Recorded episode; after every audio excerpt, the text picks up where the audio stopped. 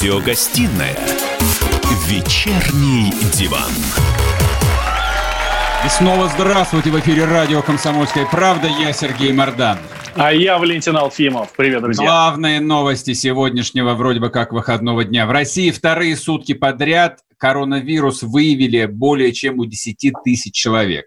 Всего в стране с начала пандемии заразилось более 145 тысяч. Среди всех регионов наибольший суточный прирост заболеваемости, естественно, зафиксирован в Москве, где заболели 5795 человек, умерли с коронавирусом, я подчеркиваю, с коронавирусом 1356. За сутки сегодня скончалось 76 человек.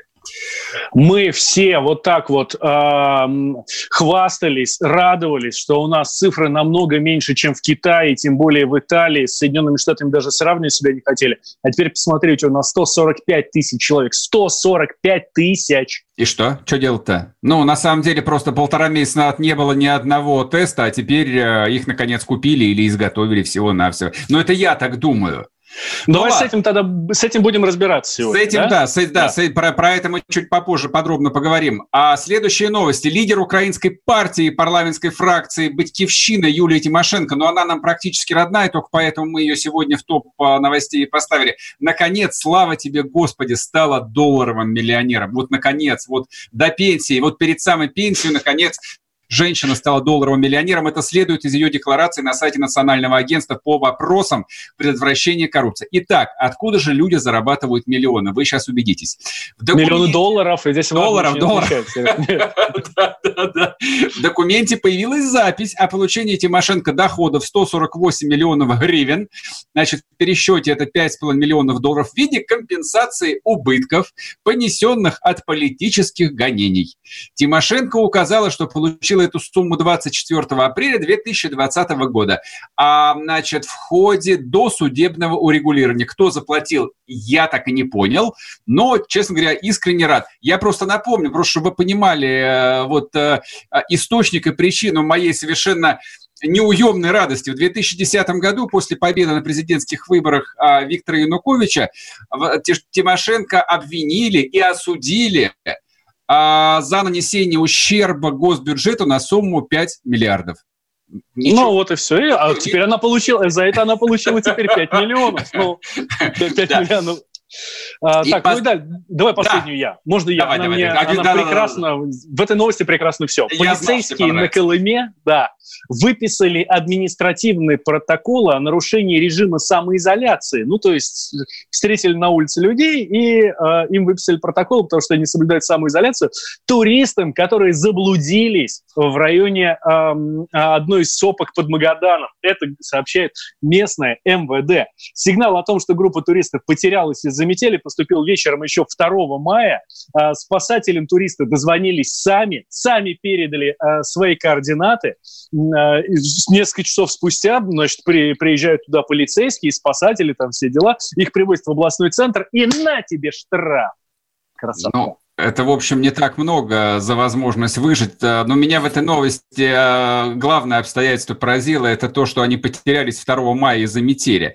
И я после этого залез в Википедию, поглядел, э, куда же они поперлись вообще, в чем, значит, вся эта история. Прочитал. Две горные гряды, вытянутые параллельно, поднимаются на полуострове Старицкого. Высшей точкой является Марчиканская сопка, 705 метров. Эта же северная гряда примечательно скалистая скалистой короной горы Каменный Венец, склоны гряд, покрыты густыми зарослями кедрового стланника, живописные кикуры, скалистые сбросы берегов, множество глухих уголков, расположенных вблизи города, сделали этот район любимым местом отдыха горожан. Добро пожаловать к нам на Колыму. Поехали! Вечерний диван. Так, ну давай про коронавирус наше любимое. Не могу без него жить вообще. Вот как можно выйти в эфир и не поговорить про коронавирус? К сожалению, никак. Не, не, я говорю, каждый день я вот впадаю в такое тихое отчаяние, думаю, может, это я идиот, может быть, это в России вот информационная повестка выжжена дотла коронавирусом. Захожу на американские... С первым тезисом я согласен, да. ладно, а дальше Хорошо. Захожу на американские или британские газеты. Нет, там люди в таком же отчаянии колотятся, там журналисты каждый день заполняют десятки полос новостями про Цифры коронавирус. считают. Цифры считают да. тоже. Да, Значит, все. смотрите, а, ну вот а, Валентин тут начал нагонять ада с трагическим голосом о том, что второй день подряд по 10 тысяч заболевших, но даже не это самое главное. То есть я вообще как бы игнорирую цифру, сколько заболело, и даже цифру, сколько выздоровело, поскольку откуда они берутся, как их получают, как... Я вот не имею ни малейшего понятия, и даже вот а, шерстя весь информационный поток, яснее для меня не становится. А главное, что меня убивает, это полный какой-то хаос в информационных заявлениях. Заявления делают все, кому не лень. Значит, смотрите, только за последние полтора дня Выхода на плата по заболеваемости коронавирусом в России еще не было. До этой точки далеко, сообщила пресс-служба Минздрава со ссылкой на главного пульмонолога. Низкая смертность от коронавируса объясняется тем, что врачи вовремя выявляют заражение, заражение заявляет главный внештатный инфекционист Минздрава Елена Малинникова. Значит, параллельно министр Мурашко, который гинеколог, заявляет, что вторая волна заболеваемости коронавирусом может быть как и еще один пик. Ну и, значит, вишенкой на торте, извините за это пошлейшее выражение, главный внештатный эпидемиолог Минздрава Николай, Николай Брико, я не понимаю, почему эпидемиолог вне штата? Вы что, денег на зарплату, что ли, не могут найти? Серег, не, не, не докапывайся до должностей, Хорошо. там все, и гинекологи внештатные, и психологи, и Евгений Брюн, нарколог, тоже внештатный, между прочим. Ну ладно, хорошо, значит, экономика бюджета тоже заявляет, коронавирус передается от человека к человеку на расстоянии 4 метров, причем а, небольшие э, усилия вот для того, чтобы покопаться в первоисточниках, выясняет, что человек просто перед, ретранслирует fake news. Значит, а что на выходе? На выходе полная информационная импотенция, я извиняюсь, а, людей, ответственных за информацию внутри государственной власти. Никто ничего толком не может заявить. Президент говорит о том, что 12 числа мы начинаем выходить, значит, из а, условий самоизоляции. А параллельно Москва и Петербург рапортуют о страшных цифрах заражений, открывают один за другим какие-то, в общем, госпитали на территории ВДНХ и прочих выставочных комплексов. То есть, и в Крокусе даже, да. да. Везде, везде. А ты, везде. ты картинку видел из Крокуса? Там вообще... Я все посмотрел. Я не понимаю, кто-нибудь вообще контролирует это безумие или нет? Очев... Ответ очевиден – нет. Естественно, на этом фоне а, сидящие в самоизоляции оппозиционеры, я понимаю, им тоже делать нечего, у них тоже повестка выжжена дотла, и тоже непонятно, о чем говорить, потому что коррупция сейчас никому не интересна, всех интересует только собственное здоровье, значит, они, естественно, тоже говорят о чем? О коронавирусе. На этом фоне появляется огроменный пост главного соратника товарища Навального, Леонида Волкова. Он стал, он стал похож, правда, на такого бродячего равина из Витебской области с огромной отросшей бородой. Значит, он написал чудовищный пост, из которого я не буду весь его пересказывать, там главное. Россия хуже всех справляется с коронавирусом. Вот просто хуже всех, вы не поверите. То есть а После э, сообщения о том, что на Лонг-Айленде роют, э, роют братские могилы, могилы для мертвецов, э, мы все равно хуже всех. Да ладно, на... ну ты разве в это веришь, Сереж? Ну ладно. Я не верю, я в американских газетах всегда смотрю. Это новости из американских газет, это новости да, с, там американ... с американских телеканалов. Нет, это не, это не Russia Today снимает. Это, да это как наши телеграммы. Ладно, Значит, подожди, по ну... сути, там, там умерло, вот по, последняя фраза, в Америке, по официальным данным, умерло на сегодняшний день 75 тысяч человек, но при этом в говне все равно Россия. Вот, вот, при вот, том, что у нас самая лучшая статистика по смертности. Да у нас, нет, статистика вещь такая, то есть э, там же аргумент такие, типа, ха-ха, а, типа, какой смысл говорить о российской э, статистике? Комиссар лжет, сдавайтесь в плен, здесь вас Очевидно, накормят. То есть, то есть аргумент 75 лет один и тот же. С нами на связи Владимир Рыжков, политик. Владимир Александрович, здравствуйте. Да, здравствуйте. Здравствуйте, Владимир. Вы читали этот пост Волкова? А, нет, еще не успел. Повезло вам, но я уже кратко пересказал, а в двух словах еще расскажу. расскажу. Значит, он говорит о том, что Россия справилась хуже всех. Вот меня вот это, честно говоря, вывело из себя. Я бы не стал бы комментировать просто фейсбучный пост. Вот, но вот подобного рода заявления, ну, не знаю, там, я потерялся. Ну, вы меня как-то приведите в чувство. Может, я что-то недопонимаю. Ну, я не понимаю ваших э, таких бурных эмоций. Любой из нас вправе высказывать свою точку зрения. Без сомнения. Кто-то может говорить, что мы лучше всех справляемся, приводя аргументы. Кто-то, что хуже всех, как Волков, приводя аргументы. А публика, которая прочитает, она составит свое мнение. Поэтому Вы уверены? Я, я, я, не а вижу здесь, я не вижу здесь повода лезть на стену ни одной стороне, ни другой. Человек высказал свое мнение, имеет на это полное право. Не, а если... мнение, мнение на чем основывается? Есть статистика, есть цифры. В Америке столько, у нас столько. В Италии столько, у нас столько. В Китае столько, у нас столько. А, и у нас не самая плохая ситуация. Ну, дело в том, что э, в разных странах разные методики, и это вносит очень большую путаницу. А, где-то считают э, зараженных, где-то считают в основном госпитализированных, где-то считают и тех, и других. А, количество тестов в разных странах разное. Где-то считают, э, где-то делают тесты на антитела. В Америке сейчас в Нью-Йорке провели, как вы знаете, тесты на антитела. Получилось, что там 20% уже переболело, не знаю об этом. Вот. У нас пока по антителам вроде бы два теста зарегистрированы, но, но тесты пока сами не начались.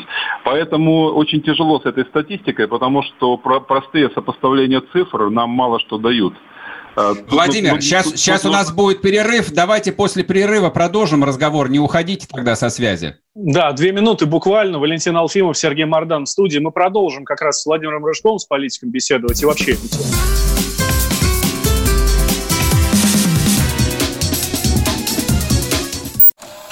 Давным-давно в далекой-далекой галактике Я просыпаюсь Ein, zwei, полицай. Крошка моя, я по тебе скучаю. И Сережа тоже.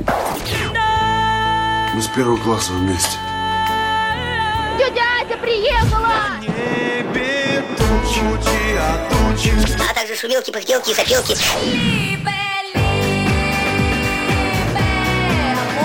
Это не ностальгия, у нас просто память хорошая. Мы услышали одну фразу или песню, почувствовали вкус, который мы называем вкусом детства, уловили запах и тут же мысленно перенеслись на несколько лет назад. По выходным я, Михаил Антонов, на радио «Комсомольская правда» вспоминаю вместе с вами, как это было в программе «Дежавю» в 11 часов вечера по Москве каждую субботу и каждое воскресенье. Hasta la vista, baby.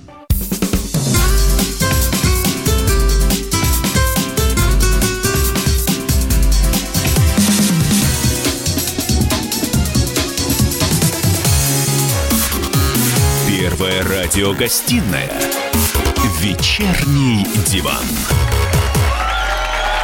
И снова здравствуйте, говорит мой соведущий Сергей Мордан. Я здравствуйте, здравствуйте. Здравствуйте, дорогие друзья.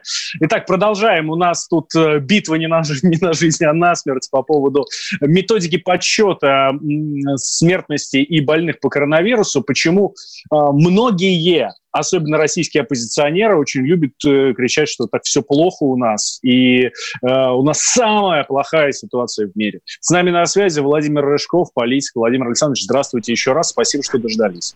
Не в меньшей мере этим грешит и наша пропаганда, которая приукрашивает. Поэтому цифрами манипулируют обе стороны. Обратите внимание, что, скажем, смертность э, по статистике Италии и Испании процентов 10, очень высокая. А немцы дают э, около процента а болезнь, а болезнь одна и та же. В этой ситуации совершенно ясно, Может, медицина что... лучше, нет? Нет, я думаю, что все-таки это разные методики подсчета. Все-таки я так понимаю, что итальянцы в основном фиксируют те, кто госпитализируется или проходят э, в тяжелой среднетяжелой форме, а немцы, они очень широко проводят тестирование, и они считают от всех выявленных. Может быть, не все смерти, разные смерти, э, разные причины смерти тоже, может быть, в разные графы попадают. Вот. У нас сейчас меньше 1% вот, э, смертность. Э, получается, что это э, ну, результат методики, которую мы используем. Ну и, конечно, у многих возникают вопросы, как может быть, скажем, в России 0,9%, а в Италии 11%. Вот. Я думаю, что тут надо не обвинять э, Волкова в том, что он написал, а лучше по пунктам специалистам разобрать аргументы, которые используются, объяснить, э, как считается, как делается процент, сколько делается тестов. Знаете, что у нас главное, в чем, мне кажется, в чем главный недостаток э, нашей борьбы с эпидемией, это очень плохая информация. Мы не знаем, сколько коек в стране с кислородом. Мы не знаем в ежедневном режиме, как они заполняются. Мы не знаем, сколько разворачивается новых коек. Мы толком не знаем, где и сколько делается тестов. У нас нет официальной цифры, какова вероятность теста, то есть насколько они точные и так далее. То есть э, что кардинально отличает нашу борьбу с коронавирусом, и здесь можно согласиться с Волковым, это очень плохая информация, очень плохая информированность людей, очень мало цифр, очень мало сопоставлений, очень мало инфографики. И в этом смысле мы кардинально проигрываем тем же, тем же американцам европейцам, которые гораздо лучше понимают, что происходит, и общество там гораздо ответственнее относится к эпидемии, чем у нас. Потому, потому что у нас черт ногу сломит, ничего не понятно. Владимир, а никоим образом не пытаюсь с вами спорить, тем более, что вы сказали, что пост Волкова не прочитали. А, но дело в том, что, во-первых, он не частное лицо. Это, собственно, как бы ответ на, на ваш месседж о том, что каждый имеет на свое мнение. Он действующий политик. То есть и мы его все воспринимаем как политика. Ровно если вы сделали такое заявление, мы бы его также обсуждали бы как заявление политика, а не Владимира Рыжкова. И главное, тут нечего обсуждать специалистам. То есть вот смотрите, заявление, я буквально цитирую, только статистика смертности остается в России удивительно хорошей. Настолько хорошей, что честный вопрос должен звучать не как «почему она такая хорошая», а как «в чем именно врут». Тут о чем спорить-то? Тут э, специалистам с чем разбираться? С тем, что человек э, манипулирует общественным мнением, а он чем-то отличается от пропагандистов в таком случае? И какой инфографики, не понимаете, я не очень в понимаю. В сфере, э, в сфере идей и в сфере аргументов есть только один способ. Это на аргумент контраргумент.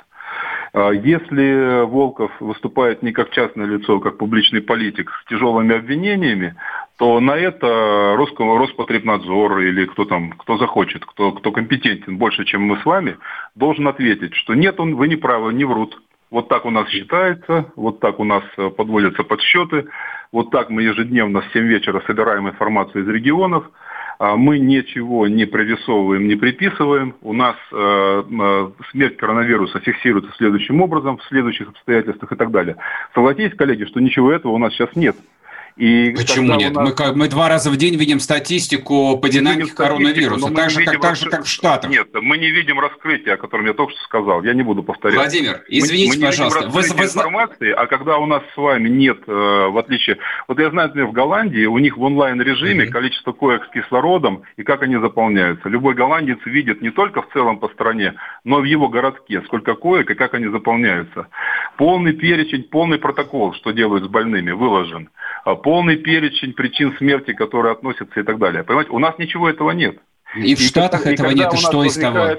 И из этого, а, когда нет полной информации, исчерпывающей, возникают условия для спекуляции как в одну и другую И в Штатах, в Соединенных Штатах этого близко да. тоже нет. Ничего я подобного не там нет. Соединенным Штатам, в отличие от вас, э, поэтому могу либо верить вам на слово, либо нет. Я этого не знаю. Но вы почитайте американские буду, газеты и, буду. и прочитайте я то же самое, что я. газет, в отличие от а, вас, и поэтому не могу понятно. сказать. Да, да. Подождите, а какие же вы газеты читаете? Я более-менее слежу за европейским опытом, и могу, могу сказать, что главное, что там делается, это максимальная информированность и открытость. И это снимает огромное количество проблем, э, недоверия, э, fake news – угу. ослабление э, карантинных мер, потому что если люди понимают, что происходит, они к этому ответственно относятся. А у нас в Барнауле вчера вечером стритрейсеры, э, несколько сот человек в 9 вечера, толпа народу, веселятся с пивом и так далее. То есть, с одной стороны, это безответственность, с другой стороны, это результат плохой информированности. Просто люди не понимают, что происходит на самом деле. Владимир, скажите, последний вопрос задам. Да. А не кажется ли вам, это, это, тут нет закрытого вопроса, просто ответьте, как вы думаете, да. не кажется ли вам, что в ситуации пандемии а ни одной э, стране, ну, если мы говорим о политическом противостоянии, не стоит заниматься манипуляциями, а стоит, в общем, ну, хоть в какой-то степени объединиться для борьбы с бедой? Полностью с вами ну, если, согласен. Если, к, если, это, если это беда, призываю, конечно. К этому я призываю. Власти должны максимально говорить правду. Люди, а оппозиция? А, оппозиция должна уважать э, то, что делают власти, когда власти реально борются с коронавирусом, а народ должен осознать опасность и вести себя ответственно. С вами полностью согласен. Спасибо сегодня, большое. Сегодня проблемы есть э, с разных сторон, в том числе и власть, которая делает ошибки и э, очень плохо информирует общество о происходящем. Повторю и настаиваю, очень плохо информирует. Хорошо. Спасибо большое. В эфире да. был, да, Владимир Рыжков, э, российский оппозиционный политик. Э, на мой взгляд, очень обстоятельно и корректно э, ответил нам. Вроде бы как и так коллег по политическому лагерю не обосрал, а с другой стороны, в общем, и не скатился в обличение кровавого режима, который хочет всех уморить. Вот. Но, правда, здесь вот эта вот концепция про то, что режим хочет всех уморить, она тоже очень гибкая, very flexible. То, значит, они говорили, что введите гада чрезвычайную ситуацию немедленно то говорят, что не, полицейские меры неприемлемы, то раздайте Серег, деньги, нет, то деньги знаешь, все украли. Дело? Здесь, знаешь, в чем дело? Как у власти нет согласованной позиции по этому поводу. Одни говорят одно, потом другое, потом третье. Так у оппозиции нет согласованной позиции по этому поводу. Одни говорят одно, потом другое, потом третье. Вот и все. Никто Я... не знает, что делать в этой ситуации. Первый раз в жизни с ней столкнулись. Сталин нужен, я так думаю. Ладно, вернемся после перерыва, не уходите. Георгий Бофт. Политолог, журналист, магистр Колумбийского университета, обладатель премии «Золотое перо России» и ведущий радио «Комсомольская правда». Авторскую программу Георгия Георгиевича «Бофт знает». Слушайте каждый четверг в 17.00 по московскому времени. А что такое деньги по сравнению с большой геополитикой? Мы денег тут не считаем.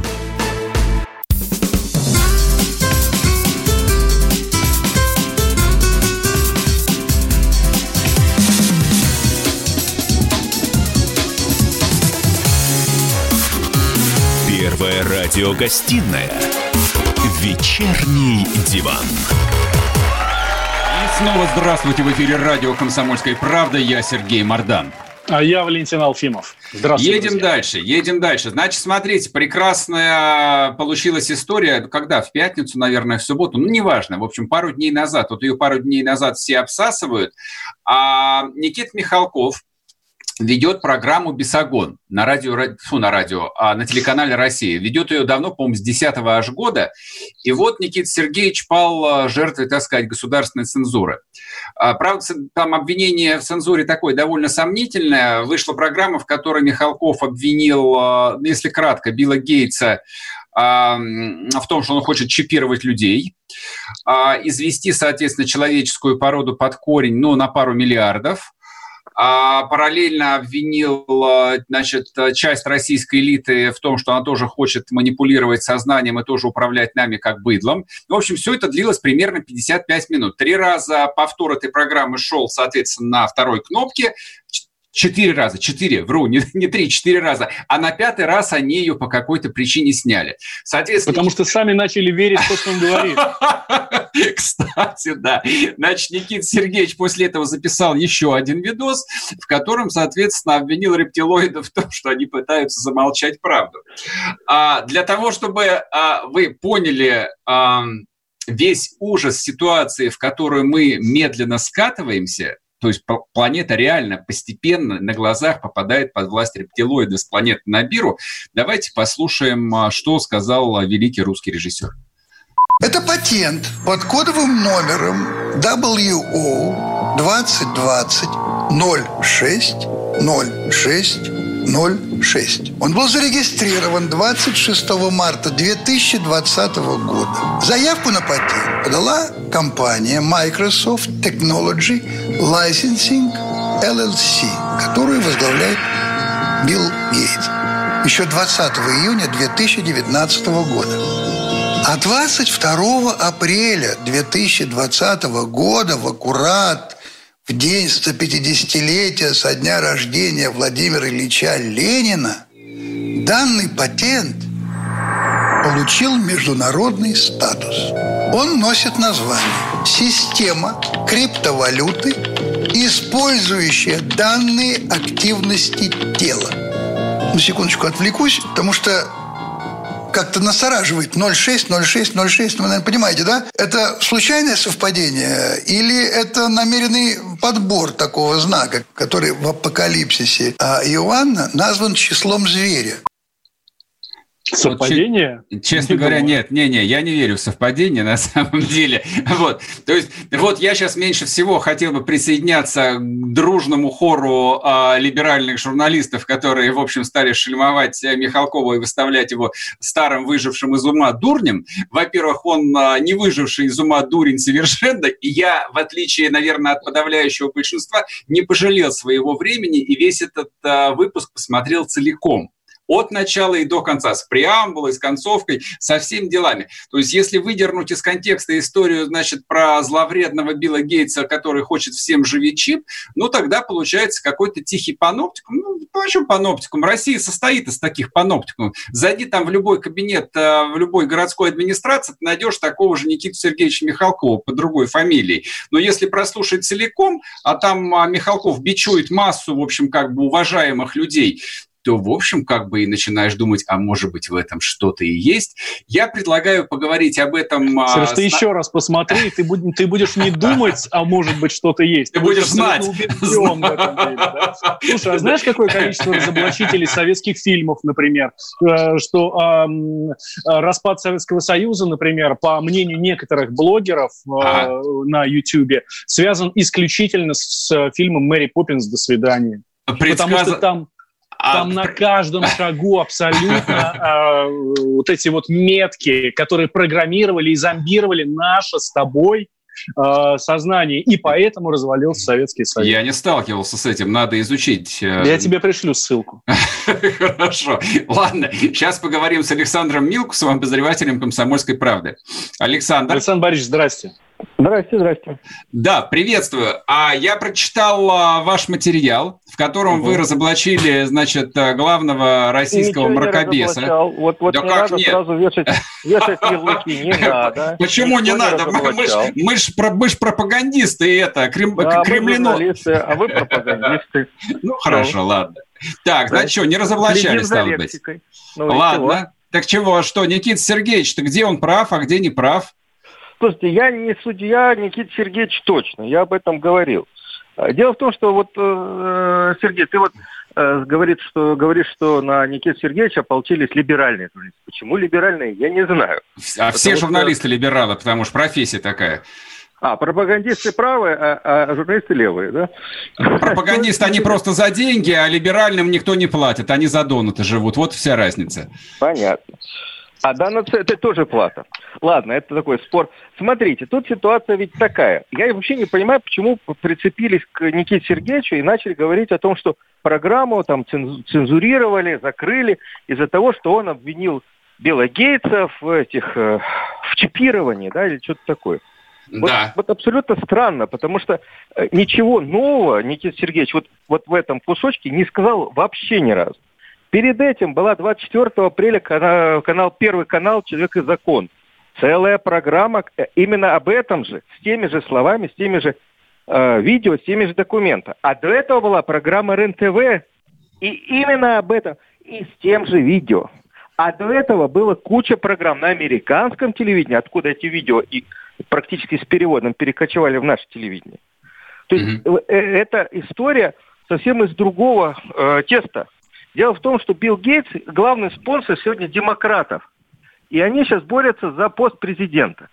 И, естественно, вот вытащили вот эти все истории, перелицевали, как-то накрутили и тому подобное. Это чисто американская история.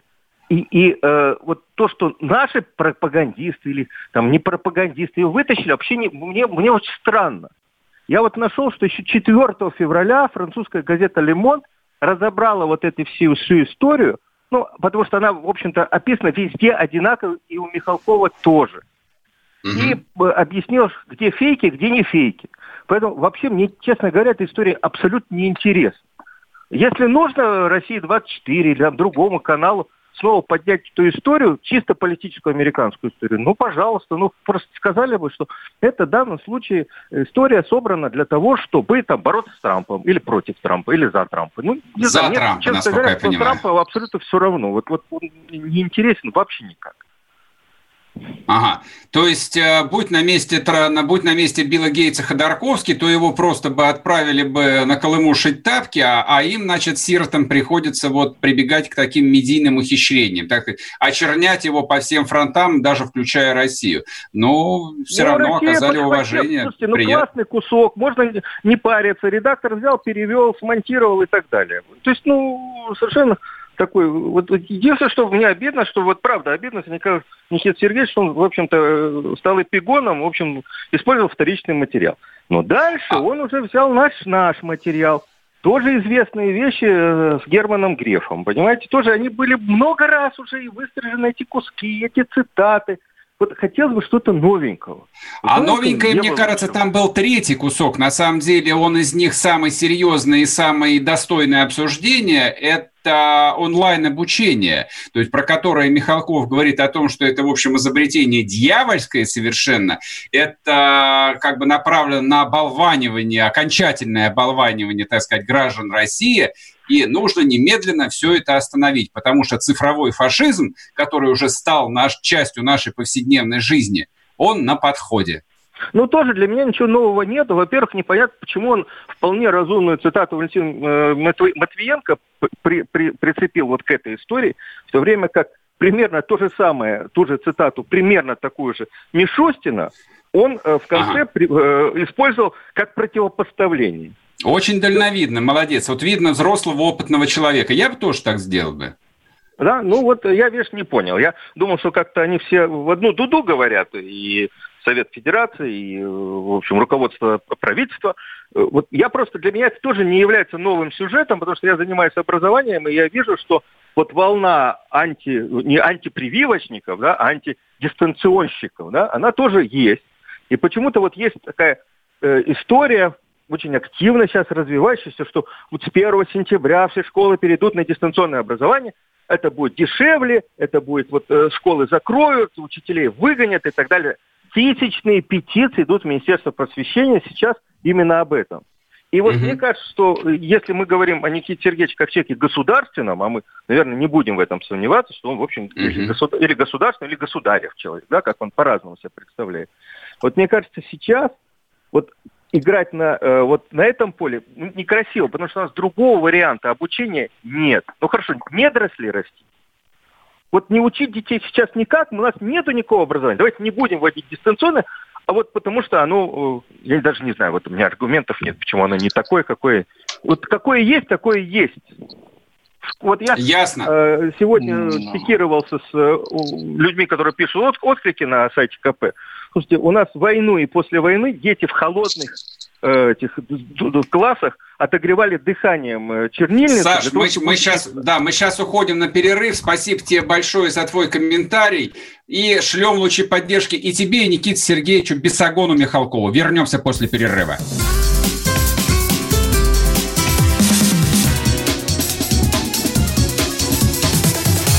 Вечерний диван.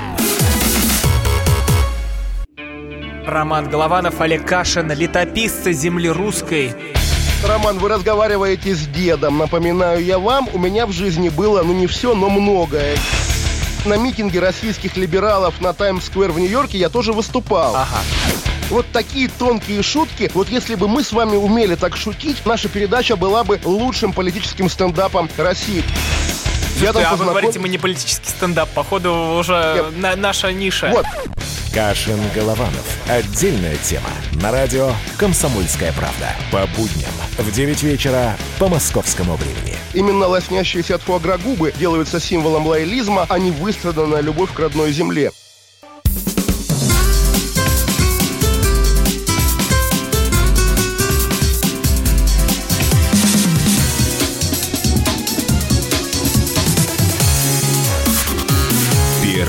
Радиогостинная «Вечерний диван».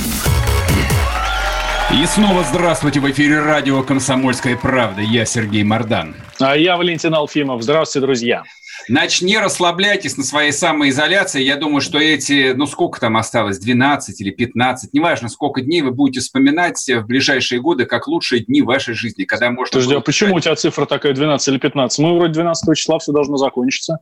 Нет, я думаю, что, во-первых, не закон... ничего не закончится, как говорил э, Соломин в фильме «Собака Баскервилли». Нет, да, ничего не закончится. Значит, я напомню, э, мы же в первой части говорили про то, что с 12 числа Путин дал поручение начать мягко выходить из самоизоляции. Что означает мягко в российском варианте, я не понимаю. То есть ну, я вообще думаю, что здесь либо вот э, полицейщина должна быть, либо анархия. А вот мягко не, не бывает. Поэтому отменят совсем вряд ли. Будем ходить в масочках. Думаю, что половина предприятий также не будет работать. Ну, по крайней мере, вот этот вот так называемый малый и средний бизнес, по которому тут все слезы проливали, он а, большей частью работать точно не будет. Потому что массовые скопления людей вряд ли кто-то разрешит в обозримом будущем. Но я хотел поговорить о вот о чем. То есть мы за этими ежедневными цифрами, которые на самом деле никого уже не пугают, там по числу заболевших и даже по числу умерших, ну, извините меня за этот цинизм, а из поля нашего зрения выпадают цифры, на которые вот э, нужно каждое утро там залезать и смотреть. Я не поленился, залез, посмотрел. Значит, э, вышло заключение круп... ну, одного из четырех крупнейших рейтинговых агентств экономических S&P. Они написали, ну, например, по поводу города Москвы. А, значит, по их оценкам, к январю 2020 года а, правительство Москвы потеряет в доходах более 600 миллиардов рублей. Угу. А вместе там с дополнительными э, доначислениями, доходами, налогами и т.д. и т.п. около 1 триллиона. Просто вот исходим из простого. Только Москва минус 1 триллион. Я почитал еще одну новость э, из Петербурга. Там э, губернатор Беглов на заседании каком-то, то ли в, в их местной там гордуме, то ли на правительстве, бился практически в истерике и открытым текстом говорил, что денег уже нету, мы не знаем, где их взять, их просто нету.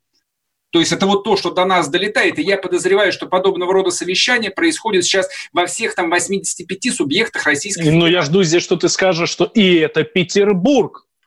А что Петербург? А, ну, Петер... а не какой-нибудь да. там город Артем Приморского края, да? Да, именно так, конечно, это Петербург. Нет, Петербург точно так же... Слушай, Петербург в этом смысле не отличается, ну, вот, э, в общем смысле от города Артем Приморского края, потому что это не Москва, это Москва стоит особняком, аккумулируя все возможные ресурсы, которые только есть. И даже в Москве минус триллион который все, он исчез, его нет. То есть я понимаю, что, допустим, там пенсионные выплаты, они останутся, какие-то базовые социальные платежи, они останутся. Но много что исчезнет в нашей жизни. Вот к чему нужно готовиться. А, у нас на связи. Да, поговорим с экономистом.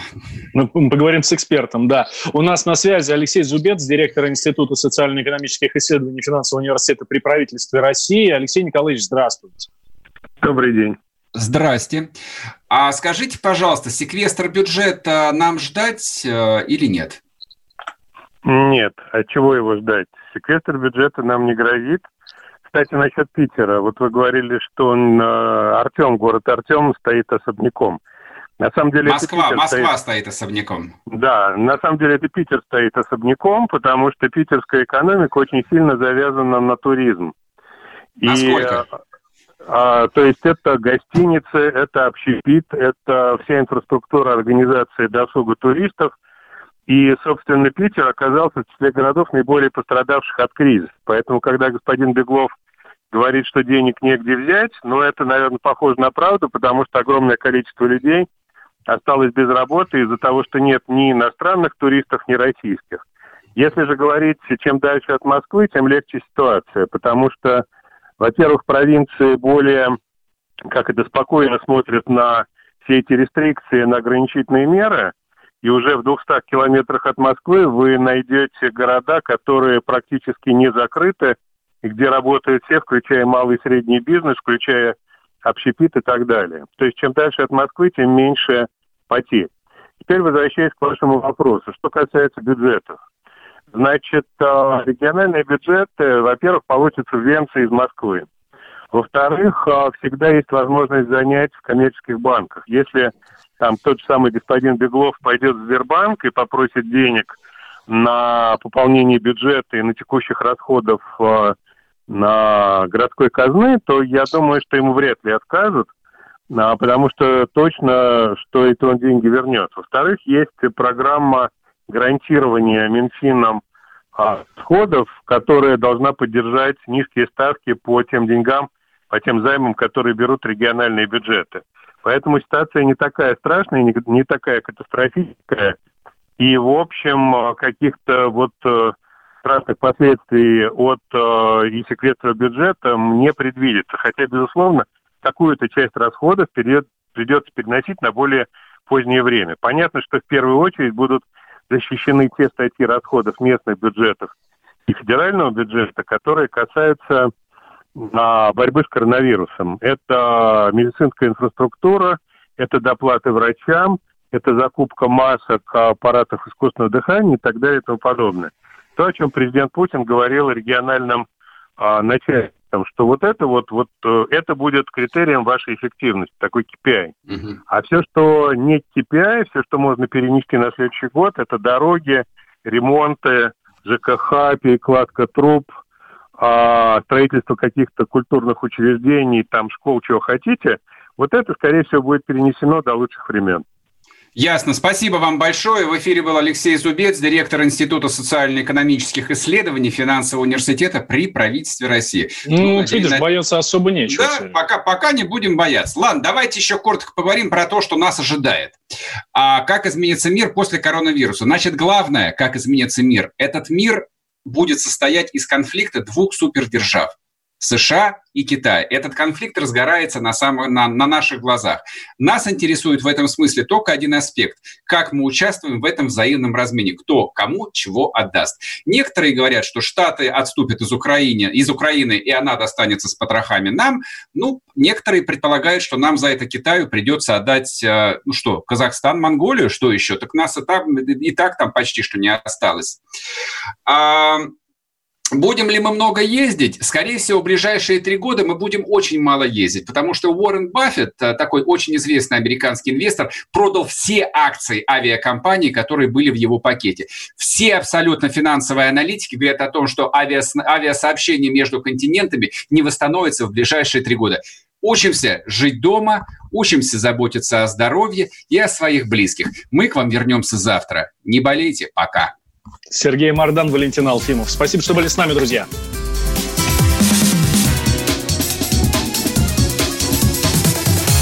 Вечерний диван.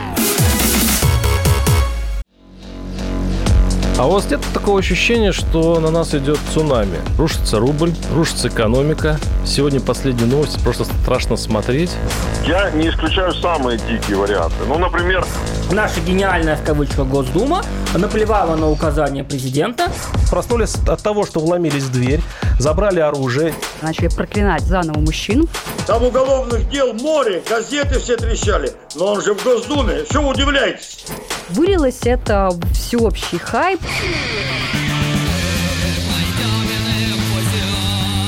Человек против бюрократии. Программа Владимира Варсовина. Гражданская оборона. На радио «Комсомольская правда». Каждый вторник в 5 вечера по Москве.